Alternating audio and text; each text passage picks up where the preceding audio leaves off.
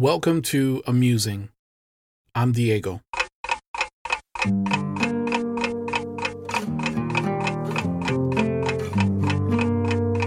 Today's episode Two Things.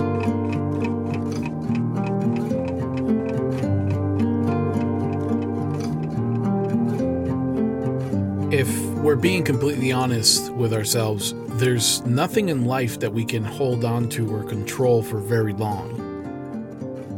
You can work your butt off to buy some material possession like a car or some big ticket item, and it doesn't matter if you buy the best of brands, the highest of models, something will eventually run out, run slower, need maintenance, go out of fashion, or just become obsolete in some way. Even the things that we hold dearest and the things we protect the most can be taken away or damaged by others. Or, in the case of experiences, the most lavish vacation, let's say, will eventually come to an end. Even when we have the means to extend an experience, it loses its novelty and we can't hang on to that initial feeling. It's like trying to grasp water in your hand. But there are a couple of things that are about as close as we can possibly get to having control over something. And how you use them can mean the difference between a more fulfilled life or an unhappy one. These two things are your time and your attention. Let me explain what I mean by each of these.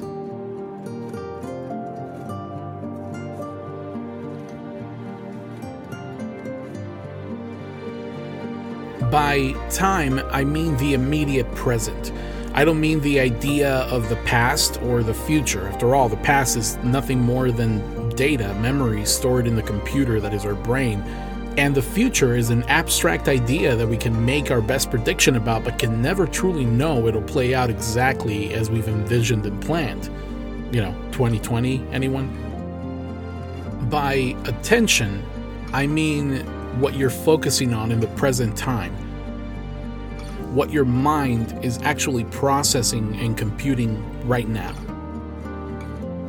Charles Caleb Colton, a writer, said, The present time has one advantage over every other it is our own.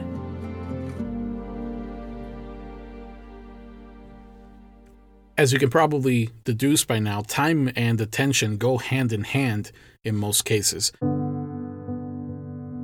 Although sometimes we trick ourselves into thinking we're actually focused on one thing that we're spending time on when we're actually not. Have you um have you ever driven distracted?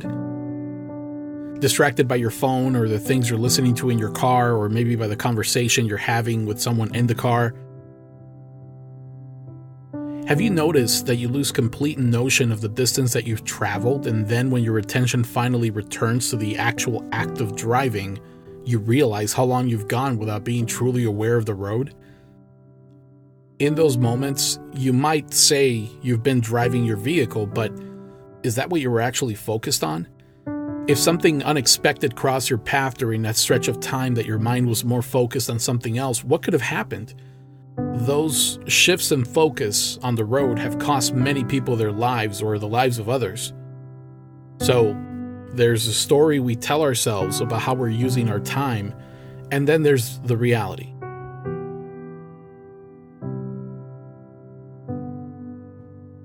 That reality is what I'd like you to think a little bit deeper about right now. Imagine for a second that your time and your attention are a type of currency that we each possess, and we're actively giving those riches away to something or someone. And once we give it, we can't take it back, no matter what Doc Brown and Marty McFly taught us back in the 80s. Once your time and your attention have been given, they're gone archived, like so many memories in our mind or the minds of others. So, how are you actively spending these two things? Do the activities, things, and people you spend your time and attention on make you feel like you're making an investment? And I don't mean that in a selfish way, like you need to get something in return for the time you've given to something or someone, but rather, is it resulting in something positive and worthwhile for you or for someone else? Even if it's some form of entertainment, is it adding to your existence or someone else's? Are you learning something from the time and attention you've given away? Did you grow as a result? Are you happier? Was a relationship strengthened or nurtured? Was someone's need met? Did anything come of it? And I want to be clear I'm not advocating that you need to be consistently wired or doing something with a profound purpose in mind all the time. But if the majority of what you surrender your time and attention to is giving you nothing in return, you may want to rethink that investment.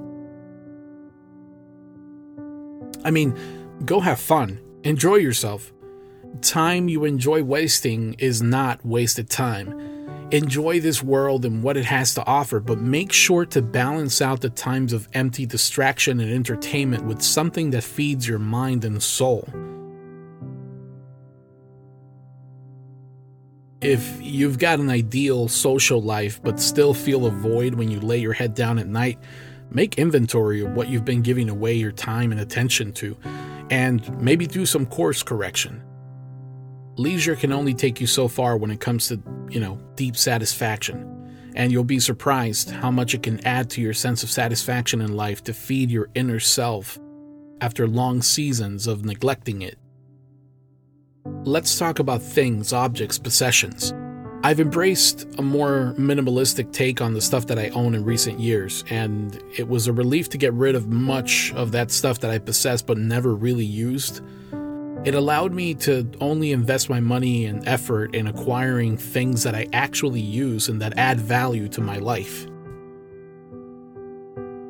So, you know, it's not a matter of not owning things, but the key thing here is that if any of those things we acquire ever start to dominate our time, it's time to reevaluate our investment in them.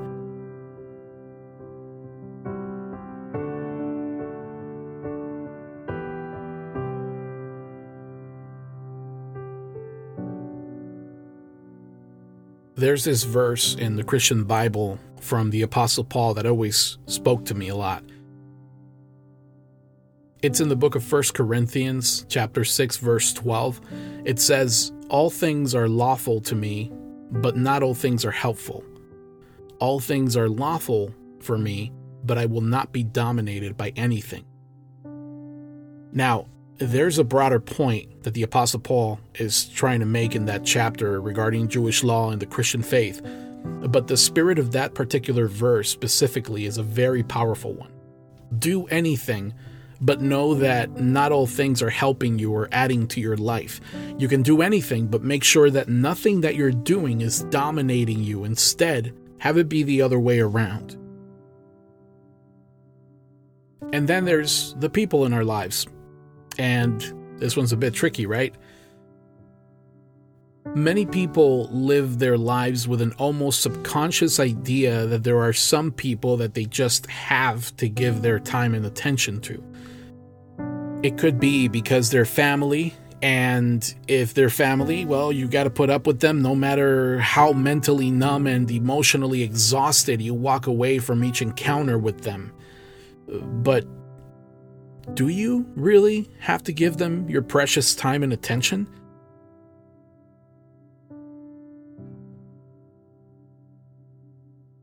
And even if circumstances don't allow you to be apart from that toxic individual, do you have to engage with them when they try to engage with you?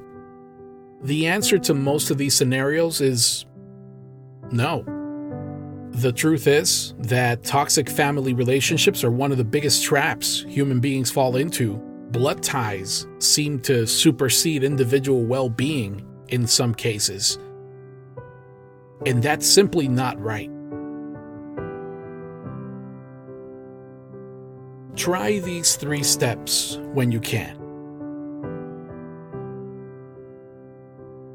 First, make a written, or at the very least, a mental inventory of what you spend your time and attention on any given day. Break it down by the 24 hours in the day if you need to.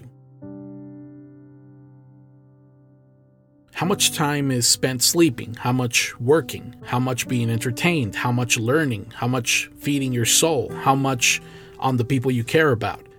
How much on a hobby or pastime? How much helping others?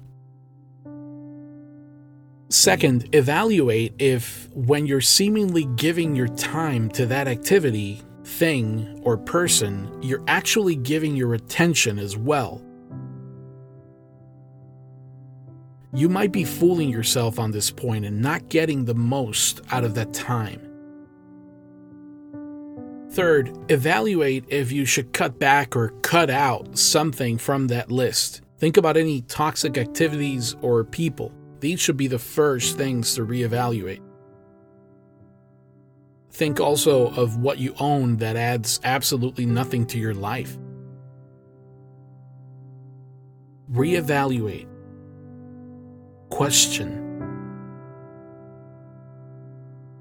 You'd be surprised by the tremendous difference it can make to shed activities, things, and people that add nothing but negativity to your existence.